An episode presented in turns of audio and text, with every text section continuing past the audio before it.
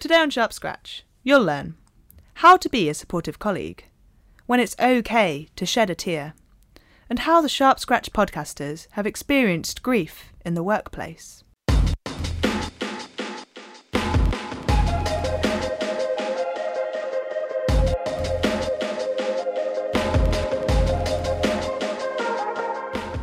You're listening to Sharp Scratch, episode thirteen, Coping with Death. This is a podcast brought to you by the B M J and sponsored by Medical Protection, where we get medical students, new doctors and expert guests into the studio to talk about all those things that you need to know to be a good doctor, but that you probably won't learn at medical school. I'm Laura Nunes-Mulder and I'm a fifth year medical student at the University of Cambridge, uh, and I've just come to the end of a paediatric placement, in case you guys were wondering what I'm up to these days. Nice. Um, and with me today is the wonderful Chidera. Would you like to introduce yourself? Yes, hi, um, I'm Chidera and I'm now an F Y two, Foundation Year two doctor um, in Northwest London, working in psychiatry, though I am an aspiring surgeon. Um, I also YouTube and do a little bit of social media in my free time. And we also have Raihan. Woohoo! He's back Hi, from guys. Elective. I'm hoping you haven't forgotten the sound of my voice. I have been away from my elective, but I'm back now. I'm starting my degree in management at Imperial this week. Great. And and back in episode ten, when we spoke to you on the phone, you told us that what you were really looking forward to was your mum's rice and curry. Yes, indeed I did. Well remembered. And how was it? It was good. I mean, she even offered to give me containers of it and bring it back to London Aww. At uni, but I was like, I might not have space in the freezer, so... And how is it living in a completely new city? It's good. I mean, it's London. I like it. It's busy. It's op- There's opportunities. And in the, in the studio today, we've got our wonderful expert guest, Stephen Barclay. Would you like to introduce yourself? Yes, hello. I'm Stephen Barclay. I'm a G P and a palliative care doctor in Cambridge, uh, and I'm a university lecturer where I'm involved in the teaching of medical students. Yeah, including me. Indeed. Yeah. And you for a bit. Indeed. Oh dear, Raihan, you're uh, outnumbered here today. Um, today we're talking about death. So on this podcast, usually we talk about things that you probably won't learn at medical school, and this topic is a bit of an exception because in general, medical schools do try and prepare us to be good doctors in the areas of death and dying. But how can we not talk about death on Sharp Scratch? You know, because it's something we think about from the very beginning of our medical careers. When we're applying to medical school, we think about it. We think, can I cope with this? Am I cut out for this? Mm-hmm. Am I ready to, to cope with death? Um, And after all, there is still a gap between what we do learn at medical school and then what it's like to experience it in the job. Isn't that right? No, one hundred percent. It's, you can obviously do simulations and everything you can to practice during medical school, but the first time that you deal with it in real life, it is a little different. Yeah. So, so Raihan, have you experienced much of death and dying during your clinical placements? So far, I've not experienced it at all, but I've had friends who, who have, and... Um, I don't know, some part, like a part of me wants to experience it in medical school, so at least I know what to expect in F one and F two and then later on in my career. But then a part of me thinks maybe, I don't know, maybe I'm not mature enough yet, or mm. maybe after all the correct teaching, I'll be better prepared in F one and F two. Yeah. So I'm, I'm, I mean, I've not had much experience of death and dying either. There was one patient who perhaps comes to mind in my first ever clinical placement. I remember him really well. I remember his name because we saw him loads. We saw him most of the days. We he came into hospital with some really sort of common symptoms, mm-hmm. and he had some very obvious signs. So medical students were encouraged to go and talk to him, learn about his backstory, examine him. And so I did so several times uh, in person, see how he's pro- how he's progressing on, on the ward round. I saw him fairly often, and then suddenly. Not whilst I was present, but I just came in one day and I learned from the doctors that his diagnosis had changed and he was now aware that he was dying and that he had days to weeks mm-hmm. um, remaining. Mm-hmm. And then we never went and saw him again. Like medical students were not encouraged to join him in that respect, room yeah. in the ward round. He often had family there. Mm-hmm. You know, it, it's not particularly polite or appropriate for medical students yeah. to keep examining someone who knows that they're in their final days or weeks of their life. And that was a really surreal experience because I'd gotten to know him a bit. I don't know, he wasn't particularly open, so I don't feel like I knew him very well personally, yeah. but I'd seen him a lot, you know, he was he was always very kind to us students. And then we just never saw him. And then one day you come into the hospital and his his bay was empty and then we knew that he'd passed away. And I remember finding it quite strange at the time because I didn't feel particularly distressed by it. And maybe mm-hmm. that's because I wasn't particularly involved in that after his diagnosis, but it just felt a bit odd. I felt a bit strange, like, shouldn't this be a bigger deal to me? That's about as much of as I've experienced of death and dying in hospital. I think it's quite difficult because you have to strike that balance. You have to feel and be empathetic and, mm. and understand what the family is going through, but then also you have you have to remember you have a job yeah. and, and you have a yeah. duty to get on with, and you can't get worn down with all yeah. these emotions because it might affect the decisions that you make later on, yeah. on in that day. I mean, you've got a point, but then this was this was the first time yeah, that I've come across it, and so sure. my expectations were right up here, my yeah. hands right up in the air, but the reality was quite different from what I expected yeah. it to be. I think so. I had a similar experience like that. Oh yeah. Um, a patient who came in. Uh, it was a G P clinic, and came in and um, had uh, cancer and had recovered well. And a few weeks later, I'd, I'd seen the patient again, but this time the cancer had spread all over the body, and basically the patient had a few weeks to a few days left to live. And I remember speaking to the patient about death, and the patient was not fazed at all um, because their partner had passed away recently, and and again it was cancer as well. And their outlook on life was, I don't know, it was quite a positive outlook, and death didn't really faze them. So when death actually came and we went to visit the patient um, at their home, that was quite sad to see. That I thought that patient, there was hope for that patient a few weeks or a few months ago, and, and you know, that patient ha- has more years to live, but now th- it's just out of our control, and, and sadly the patient will pass away in a few weeks or a few days, and we can't do anything about it. I don't think the emotions were strong because I didn't see the patient die in front of me. I think that moment is what hits people the most, when you see the patient die right in front of you, you know, especially after a cardiac arrest or something like that, when you've just seen the vigorous process of like C P R. And but when you know a patient is going to die and it'll take a few weeks or a few days, I guess you can cope with that a lot better.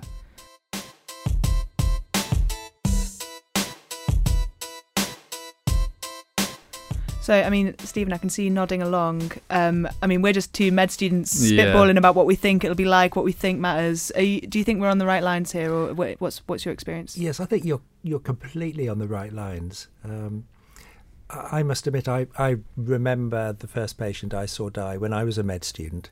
Um, and for a lot of doctors, the first patient they see actually move from life to death is kind of a memorable experience. Mm-hmm. Um, and the thing that I remember was that my fellow med student who was with me commented on the interesting arrhythmia that he died from, and, and that was that was that was what he took away, uh, was the technical aspects of things. I was stunned by that person I was talking to five minutes ago is now Not no here. longer here, mm-hmm. um, and that sort of transition from life to death is mm-hmm. quite is quite a shocking one.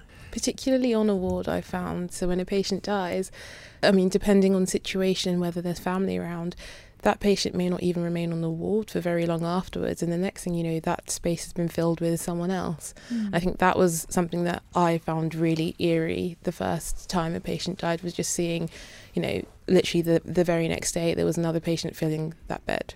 Yes. Mm-hmm. And I just thought, oh, you know, I mean, I'm laughing, but I'm awkward laughing because it was really quite uh, disconcerting. So, Raihan, what kind of preparation do you know that you're getting at your university for this kind of situation, if any? So far, we haven't really covered it in that much depth. I mean, we've went through topics like breaking bad news and dealing with the family and, and, and these matters, but I think because death is such an important um, issue, I think we'll most likely cover that in detail in fifth year. Towards um, the end of the course, right? Exactly. Yeah. It's kind of similar at my university. Get a bit of teaching in the clinical years, but then in the final year, sort of a really yeah. big solid chunk of time dedicated to all the different areas. Isn't that right, Chidera?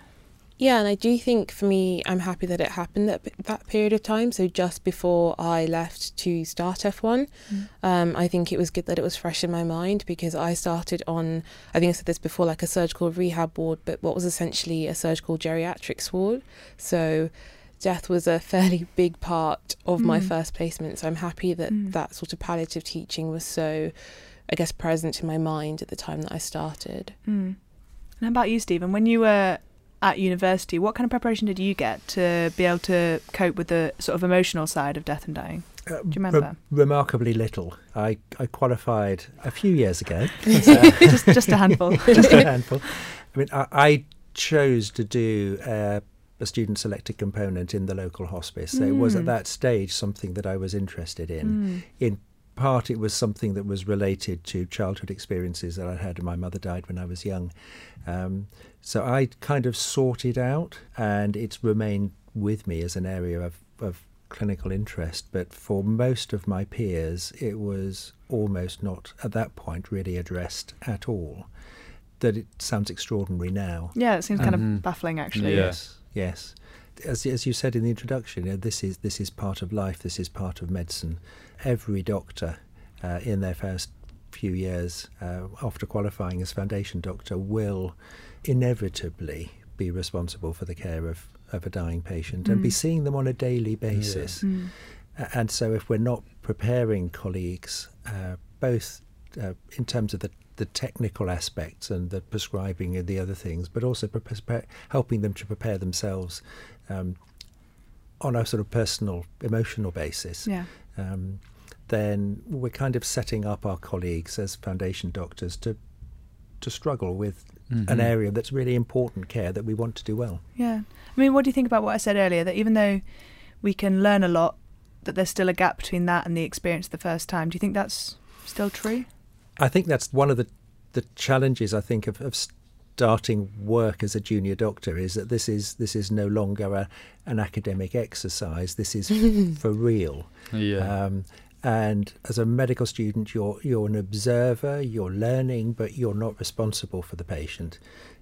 Day one on the wards, you're wearing a rather different white coat, um, which is, you know, they turn to you as doctor mm. rather than as med student. And so taking on responsibility, I think, is probably a big issue.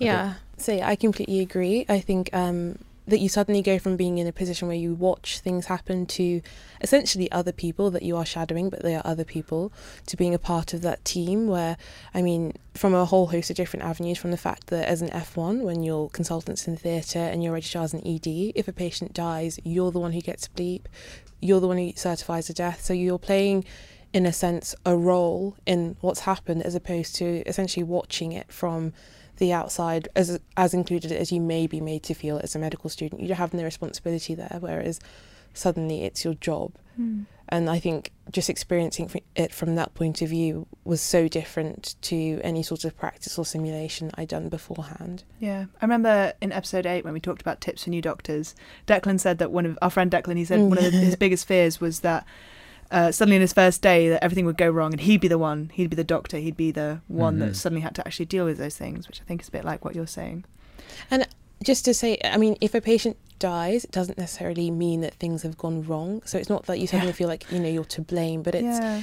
it's just more that, you know, it's a, it's a serious and important thing that you need to be sort of respectful and careful about. And I think it's that aspect almost where I just think, how can I do this in a way that is respectful to both the patient and the family mm. with everything that sort of surrounds the death and the dying. Mm-hmm. That's a really good point you picked up on me there, actually. I did just kind of frame death as something that's maybe like a, a failure, but it's not, is it? As it's quite often that in medicine we sort of pitch ourselves as the last guardians against death, but actually it's not the case. Mm. Mm-hmm. I think one of the, the mindsets that I find really helpful, um, and it was a colleague who said this to me a few years ago, is...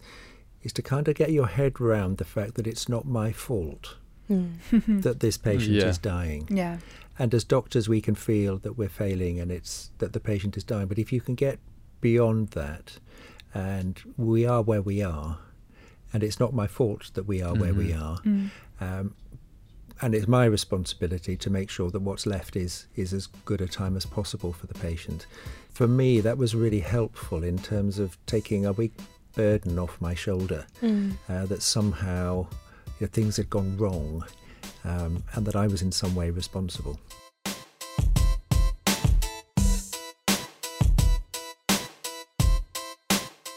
One thing um, you mentioned, Stephen, um, you said that you had a little bit of experience with death, um, although you didn't get taught that in med school. Going back to to that time when you, you graduated and, and started working on the wards, do you remember how your colleagues dealt with it or your friends dealt with it? Because they didn't, I'm guessing they didn't have any experience of death, and they also didn't have any teaching. Do you remember how they dealt with it? Because you have quite a good mindset on how to deal with it. So I think it was, it varied. Um, uh, some people were freaked out by it and, and frightened by dying patients, and, and patients pick that up. Oh dear. Um, ah. uh, that a doctor who is caring for a dying patient and kind of steps back because of their own struggles. Mm-hmm. Um, that's not putting the patient at the centre of your attention. Yeah. So they had some personal processing to do uh, first in terms of being able to sort their own stuff. Uh, and as doctors, we need to be able to be there with the patient and put our own stuff to one side, mm-hmm. um, and put the patient at the centre. Um, so, Raihan, that's a really interesting question you asked. Like, from your position, what kind of things are you worrying about when it comes to the emotional side of death and dying that you'll be working alongside as a doctor? As you had mentioned, your mindset, I think something sort of clicked in me, which makes me feel a bit more confident in dealing with death. Although before you said that, I was worried. My biggest worry being, okay, a patient has just passed away. For me, I've not had to deal with death in my like immediate family or close family in a probably never, to be honest. Mm. So I don't know what it feels like, and no close friends have passed away and no patients have passed away. So because of that, when it's the first time you experience death, regardless of whether it's a patient or a family member, it will hit you. Mm. So that was my biggest worry. Uh, someone pointed out to me recently that no matter how many deaths you experience, the the boundary of what you can cope with just shifts, and there's always perhaps like a new situation that you haven't encountered yet that is still going to hit you and and knock down any kind of coping mechanisms that you do have, whether mm-hmm. that's the first time you encounter someone dying very suddenly, or the first time you encounter someone dying who reminds you of someone special to you, or anything like that. So that actually it's not just the first time that you encounter death and dying that's going to hit you, but actually it'll continue to do so over your career, and there'll always be a sort of new boundary of what's comfortable and what's not. Yeah. And okay. I think I think that that's absolutely right. And then, as inevitably during our careers, we in our personal lives experience loved ones and friends mm. and family who are who are ill and dying, and and that adds a new dimension when the patient that you're caring for is reminding you mm. of what's going on yeah. at home. Mm. And occasionally I think it's entirely appropriate to say to a colleague, I don't think I can really be caring for Missus Jones or Mister Bloggs or whatever, um, because I feel that I might tear up. Um, mm-hmm. And that's good. I don't want the patient to be supporting mm. me when yeah, I'm supposed to be supporting yeah. Yeah. Um, the patient. And yeah. I have at times in my in my career had to say that to colleagues, mm. um, that uh, this is ringing alarm bells with me, uh, and I think I might struggle with this one, and have, have warned them in advance that I mm. might need to step back. Uh, and what, what I've done in that situation is to involve a colleague in that patient's care, so that if I gently fade out of the picture, the patient won't think, hey, what's happened? Mm. Um, mm-hmm. But just I gently fade out mm. and someone fades in, mm. um, because um, I've being conscious that that this may get too close to home. And that's not being weak, that's just being professional. I mean, yeah. that's that's really reassuring to me that you have talked to your colleagues about that, and you have been yeah. open with your colleagues. Like, um, I was kind of wondering, is it considered normal when you're on the job, mm-hmm. or is it considered a bit weird to be struggling with grief when patients pass away? Um, so I wouldn't say that it's abnormal at all. You know, we all have lives outside of medicine, and there are a number of different things that could be happening to them, whether they are good or bad.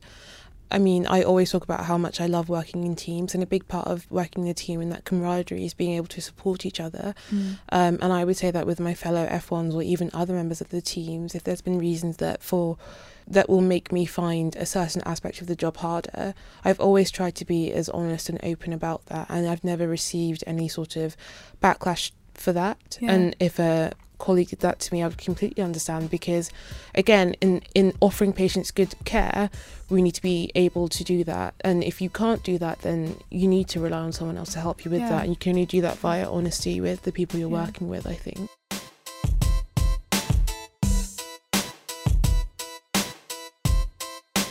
So have you yourself experienced grief over um, a patient passing away? In a sense. So in my previous job, um, my grandmother passed away, um, and my grandmother lives in Nigeria, so she's not someone that I knew that well, but obviously I knew my mum quite well, and my mum was incredibly upset.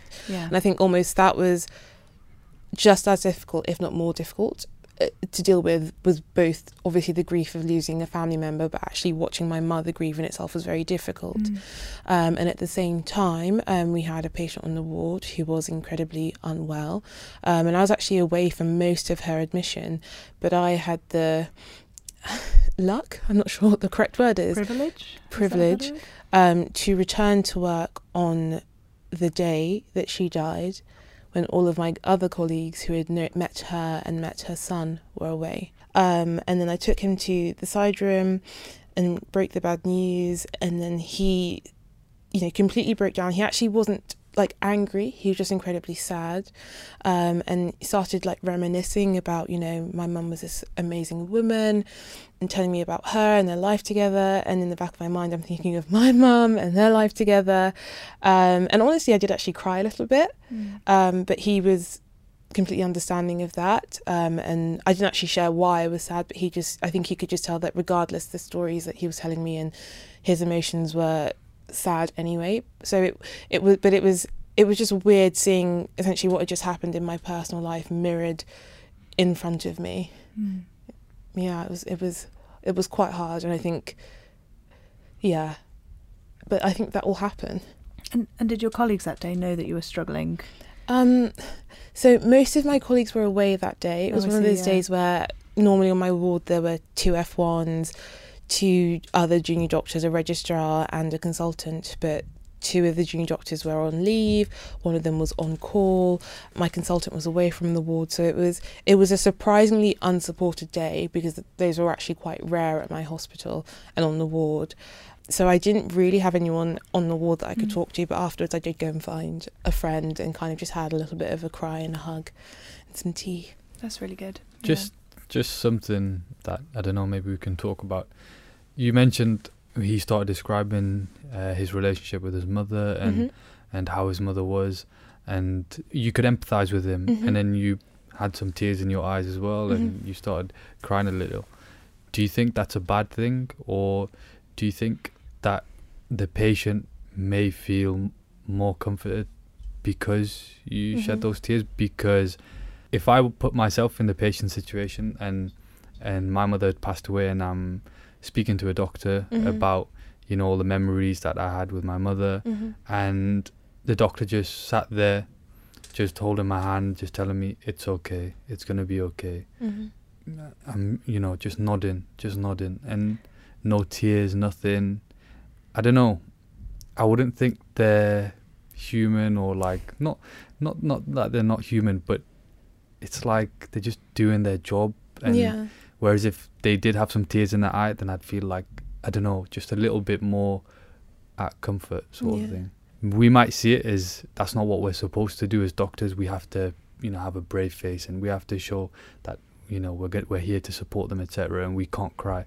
But I think, in my opinion, I think it makes the patient feel more at ease. And what do you guys think? I'd agree with that. I think there's a culture in medicine that someone has described as the mask of relaxed brilliance, that sort of nothing gets to us, everything's water off a duck's back, mm-hmm. uh, and that's often the sort of the teaching hospital consultant sort of epitome mm. that we're all familiar with.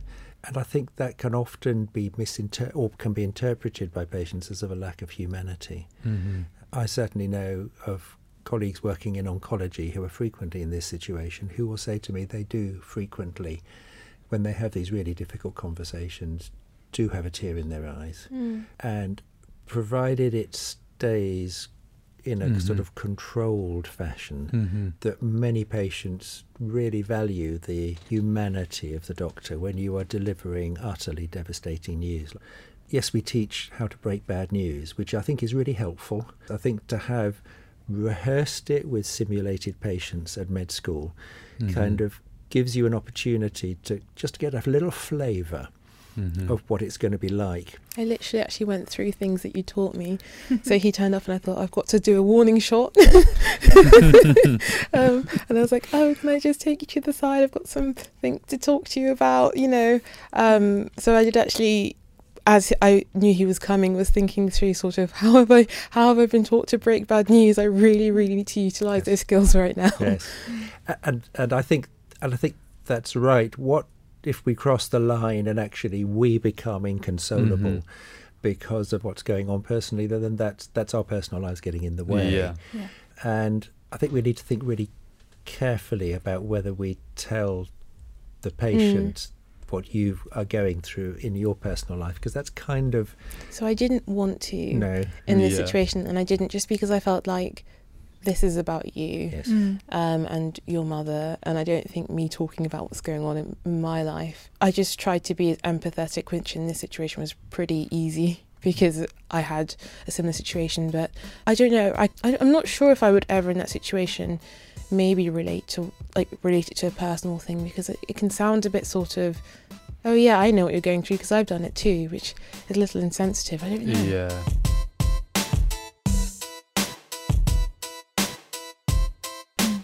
I'm finding this conversation on tears and, and crying and showing your feelings really helpful, because I, I recently read an article um, called Death is Part of a Doctor's Job um, in the B M J, where in the introduction it sort of explained that there was this two thousand twelve study of Canadian oncologists uh, where the researchers found that expressing grief at work was considered shameful and unprofessional. Those mm. are the words used. Um, and actually I... I wanted to talk to the author and find out a bit more about how doctors struggle to talk about grief at work, um, but we'll hear that right after this. How much do you care about indemnity right now? Probably not a lot. You're still a few years away from really worrying about claims and complaints from patients. But being part of medical protection is about a lot more than just indemnity. We can be there if something goes wrong, but we're also here to help make sure things go right too. We're the only medical defence organisation that protects doctors all over the world. From London to Brisbane, Cork to Cape Town, three hundred thousand members benefit from our expert advice and support throughout their career. During your years at medical school, your membership is completely free. You'll get training resources that can help you become an even better doctor, plus a dedicated student team there for you when you need it most. And when it comes to your elective, you can trust in our international experience to protect you wherever you choose to go. It's no wonder that ninety percent of medical students in the U K choose to be part of medical protection. You can find out more at medical protection dot org. All right, back to the show. So let's hear from Marika Davies, a journalist, medico-legal expert for our sponsors Medical Protection, and former surgeon, talking about how doctors experience the emotional side of death in their work. I think for doctors there's a very fine balance to be drawn between being a compassionate person who has a human side when they're dealing with patients and their relatives and the bereaved, um, but they've also got to look after themselves, and, and for their own emotional well-being they have to have a degree of detachment just so they can do their job. I wrote the article because as, as part of my work taking um, calls on the advice line, we get a lot of calls from doctors who are have, have issues arising after a patient's died. But on the whole, it's very straightforward, routine things like requests for reports from the coroner or the release of medical records. Um, but it can also be about complaints, say, from a patient's family. There can sometimes be adverse incident investigations or um, even an investigation that when, in which the doctor might be coming under scrutiny and perhaps even criticism. Um, and on the whole, doctors deal with death on a regular basis. They're very used to dealing with it. It's, it's a part of their job. But I think what, what I certainly have found is that every now and then that there are doctors who are surprised by how they have been affected by a death. And often later in their career when, you know, they've been dealing with death for, for some time, and it can then, um, for, as I say, there are so many reasons why somebody can be affected by a death. Just a set of circumstances can arise, whether that's the doctor's personal circumstances, the particular situation around the patient's death, um, whatever other issues are going on, I think can then be the prompt to to, to a doctor then finding a particular set of circumstances difficult to deal with. I think in, in an individual situation, then it's about, um, I think, recognising where you have been affected by a death and, and recognising that sometimes you, you just need to, do need to take whatever time you need um, where possible after when you're dealing with a death that you found particularly difficult. I think it's also about changing the culture and developing a culture that, that recognises that doctors aren't superhuman and that sometimes they need time to deal with the death of a patient. Having doctors knowing that they can take the time if they need to, not feeling embarrassed if they do need to seek help. And I think mainly it comes down to, to having supportive colleagues um, is really important, and also being a supportive colleague, listening to your colleagues and being aware of sometimes when they do need that time.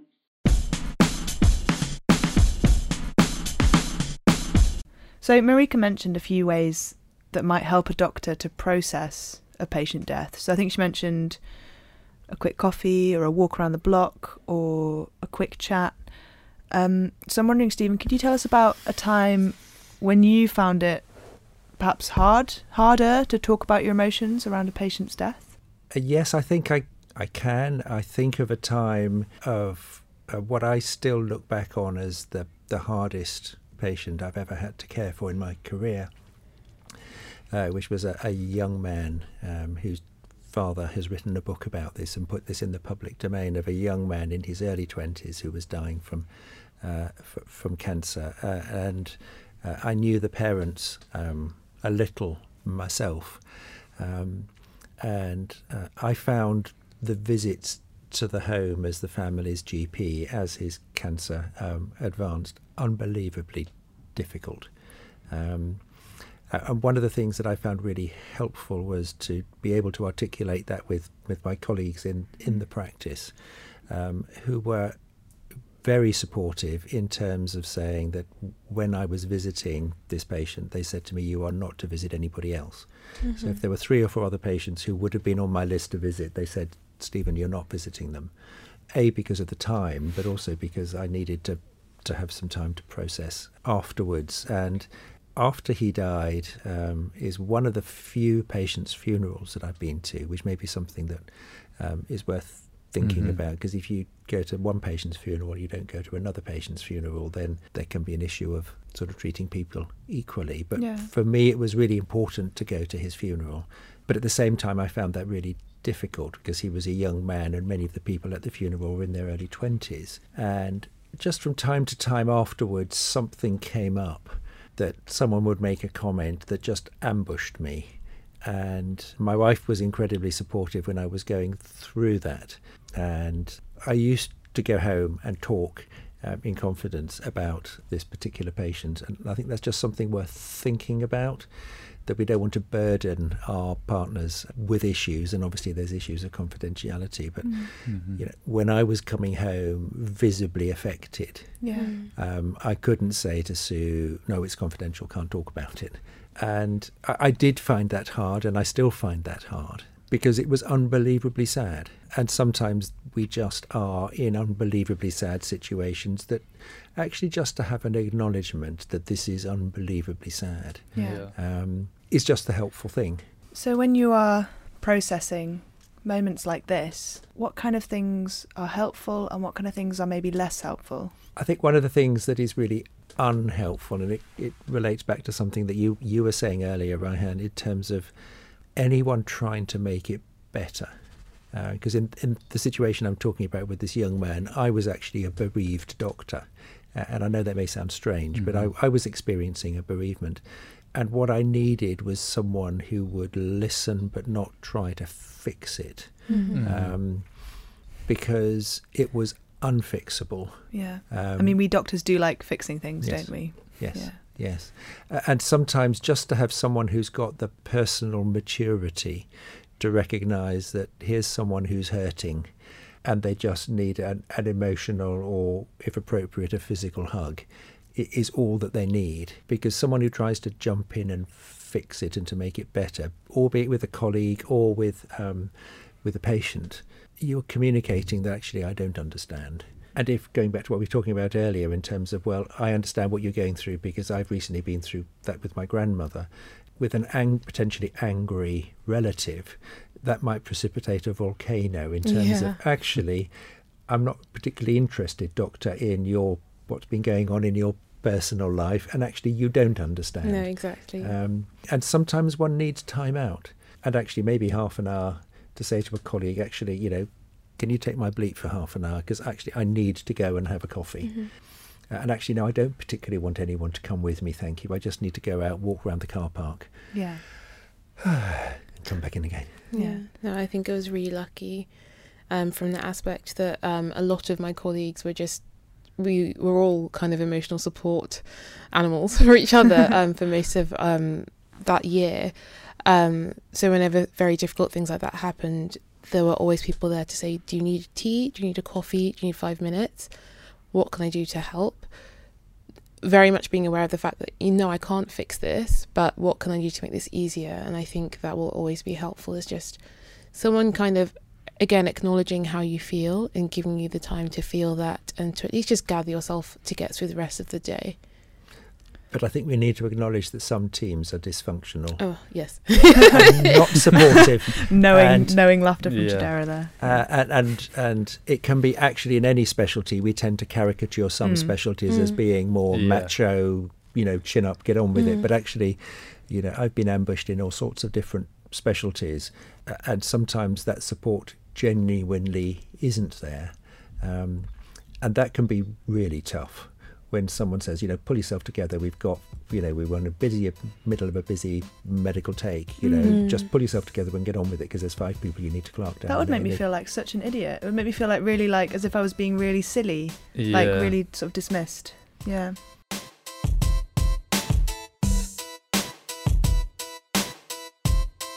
So one tool that I've heard about that can be helpful for doctors processing emotions are Schwartz rounds. Is that something you've heard about before? I've not heard of it yet, no. Um, so yes, they had them at my last hospital and at my current hospital as well. So Schwartz rounds are found in uh, in different parts of this country. I think they came over from the U S A. Um, I actually spoke to Chantal Maestro, who's a consultant palliative care physician and psychotherapist based in the Midlands, uh, to talk a bit about what Schwartz rounds are, how they came to be, and how they help doctors processing emotions. Schwartz rounds have been imported into England, really. They've crossed the Atlantic from America. They took a grand round um, format, but instead of looking at process and policies and finding the right technical answers for patients, they looked at the experience for staff of an episode of care.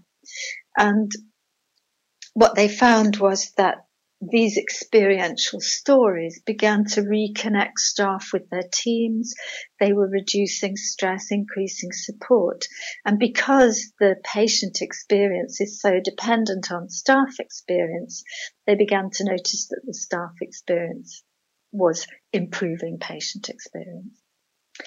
Yeah, they're an opportunity to hear a story about an episode of care and a way of, or a way of working, with then a facilitated discussion um, where experience, feelings and thoughts are shared, not process or facts or problem solving. Um, it's a very rare opportunity for staff to talk about how I feel and how I function. And we thought that because it's a bit touchy-feely, we thought that Um, doctors would um, appreciate them a lot less. And then when we were analysing our data, um, we realised that we had swallowed that hidden curriculum of medicine that doctors don't care, that doctors are meant to be unemotional. And almost it's a societal expectation, isn't it, that the figure of the doctor um, is unaffected by suffering and just sort of sails through, um, whereas nurses are are lovely and caring. But actually, we found that the responses from each, there was no difference between them. Um, each really, each group really appreciated the chance to talk and the chance to listen to each other, to hear other professions and other grades, particularly the senior doctors, talking about how they felt. One of the other areas that I was quite interested in, because I'm palliative medicine, was that um, we only had one round on death. During Dying Matters Week, we had one round. But in eighteen of our analysed rounds, there were thirty-nine comments about death and dying. Because, of course, it's a lot of what we do, isn't it? Death, dying, loss of health. Even within that, although people were frustrated with the futility of it, and a very common outcome in medical students coming up to medical school is to feel just sad, guilt, regret. Um, but actually what was mentioned as well as that was empathy and looking at one's own mortality, but also how positively fulfilling it is to actually look after someone who's dying well and look after the family. They said it was rewarding, it was special, that we were there. It was good for them to be there supporting, and that they did everything they could.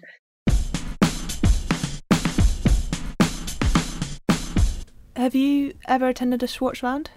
Yes, um, I've attended a few Schwartz rounds, and, and, and interestingly, in, in, in our medical school, we've recently introduced them in about two, three years ago for medical students. One of the gifts of a Schwartz round is it's a confidential and a safe environment where people don't go out of the room and talk about, you know, what he or she said. Yeah. Uh, But people have, I've had a number of emails this week of people saying, I'd had individual conversations about some of these issues with my colleagues, but actually as a year group, to hear people, several people articulating the same thing and lots of nodding of heads, yeah, made me feel that what I'm wrestling with as a clinical student is, mm. is normal, mm. um, rather than me having a particular struggle.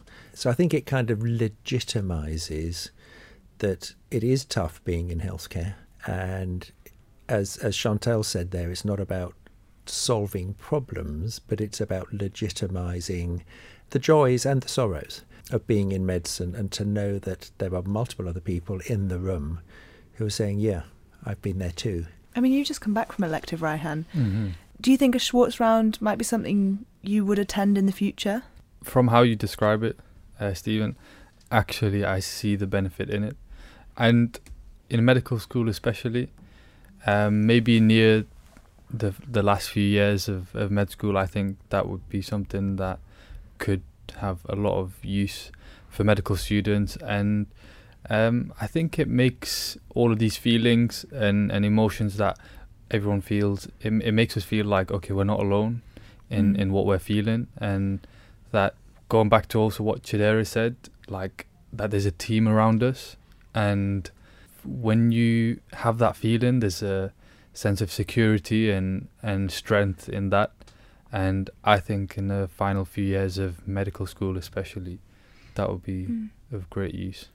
Speaking of feelings, actually, there's something that Chantal said that kind of surprised me a little. She said that when, in the sort of feedback that people have been giving, people had expressed feelings of sadness or regret or perhaps uh, like fulfilment, sort of being with patients as, as they've passed away. But what what surprised me a little is that she said that sometimes caring for patients who are dying makes doctors think of their own mortality. Is that something that you've... Yes. Ex- Before you can even finish the question. Yeah. yeah. Yes. So I think particularly because a lot of us, when we start, we're, you know, in our twenties and we think we're going to live forever, blah, blah, blah. Mm. And maybe what, you mean we, you're not going to live? I am going to live forever. I, well, actually, this is the thing. I no longer want to. Um, oh, oh, right. Um, because... when you are around a lot of people who are dying, you start to think about, what will my death be like, um, and how do I prepare for that to happen in the best way? And I think that's not a conversation that a lot of people will have, purely because we don't like talking about death to our friends and family, because we don't want to imagine our friends and family dead. Mm-hmm. And for me, before my grandmother, I'd never experienced a close or even distant loss at all. So it really wasn't something that I thought about. But yeah, having been on a ward, um, I mean, I want to make an advance directive, to be honest, um, mm. because you, you see what death is like, and you see how it can be done well. And how maybe it can be done less well. And you start to think about, okay, well, if this is me, because that's not impossible, it could be me, how would I want this to happen? And that was a thought that I had a lot, actually, far more than I was expecting. Oh, wow. And it now means that I have spoken to my parents and mm. to my family and even my boyfriend about death. About what they would like for mm-hmm. themselves, as well mm-hmm. as what you'd like for yourself. Yeah. But I think that coping with death and dying is something we can talk about for hours longer, right? But then we can still not be prepared for it and all the different ways that we'll experience yeah. it in the future. And I think I think that I is true. But from having spoken about it today, I certainly do feel, I feel really touched that you guys have been so open about your experiences. And I feel reassured to hear about your experiences of support from colleagues and of supporting your colleagues too. I find that really encouraging. Um, and that does make me feel a bit less daunted about what's to come in the future. Um, how about you, Raihan? What do you think? I think it's nice to hear your experiences and also how you personally deal with it. Mm, that, that's not the kind of stuff we're yeah, going to hear in med school very often, is it? Exactly. Like yeah. yeah. I don't know. Maybe it's just my university, but my lecturers don't usually give personal experiences. And maybe they're worried about patient confidentiality or, or whatnot, but they just it's just not something. They just teach us the framework. Maybe they don't have enough time, but it's just the framework. This is how you deal with it. This is what you do.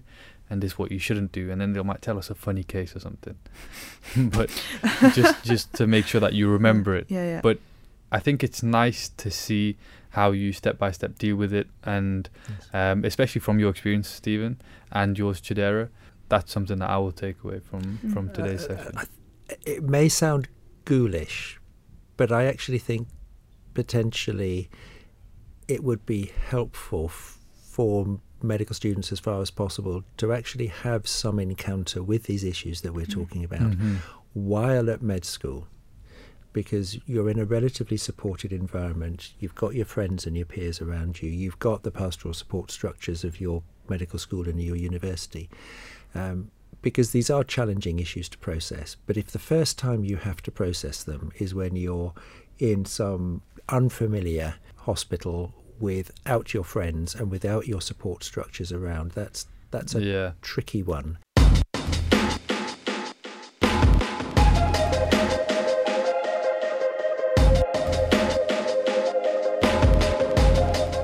So at the end of last episode, I told our listeners that this week we'd be talking about pronouncing and certifying death, but as you can hear, we've actually taken a lot of time to discuss about the emotions and coping with it first. Um, and we'll be coming on to things like what is a coroner, what kind of duties do doctors have um, after death in our next episode.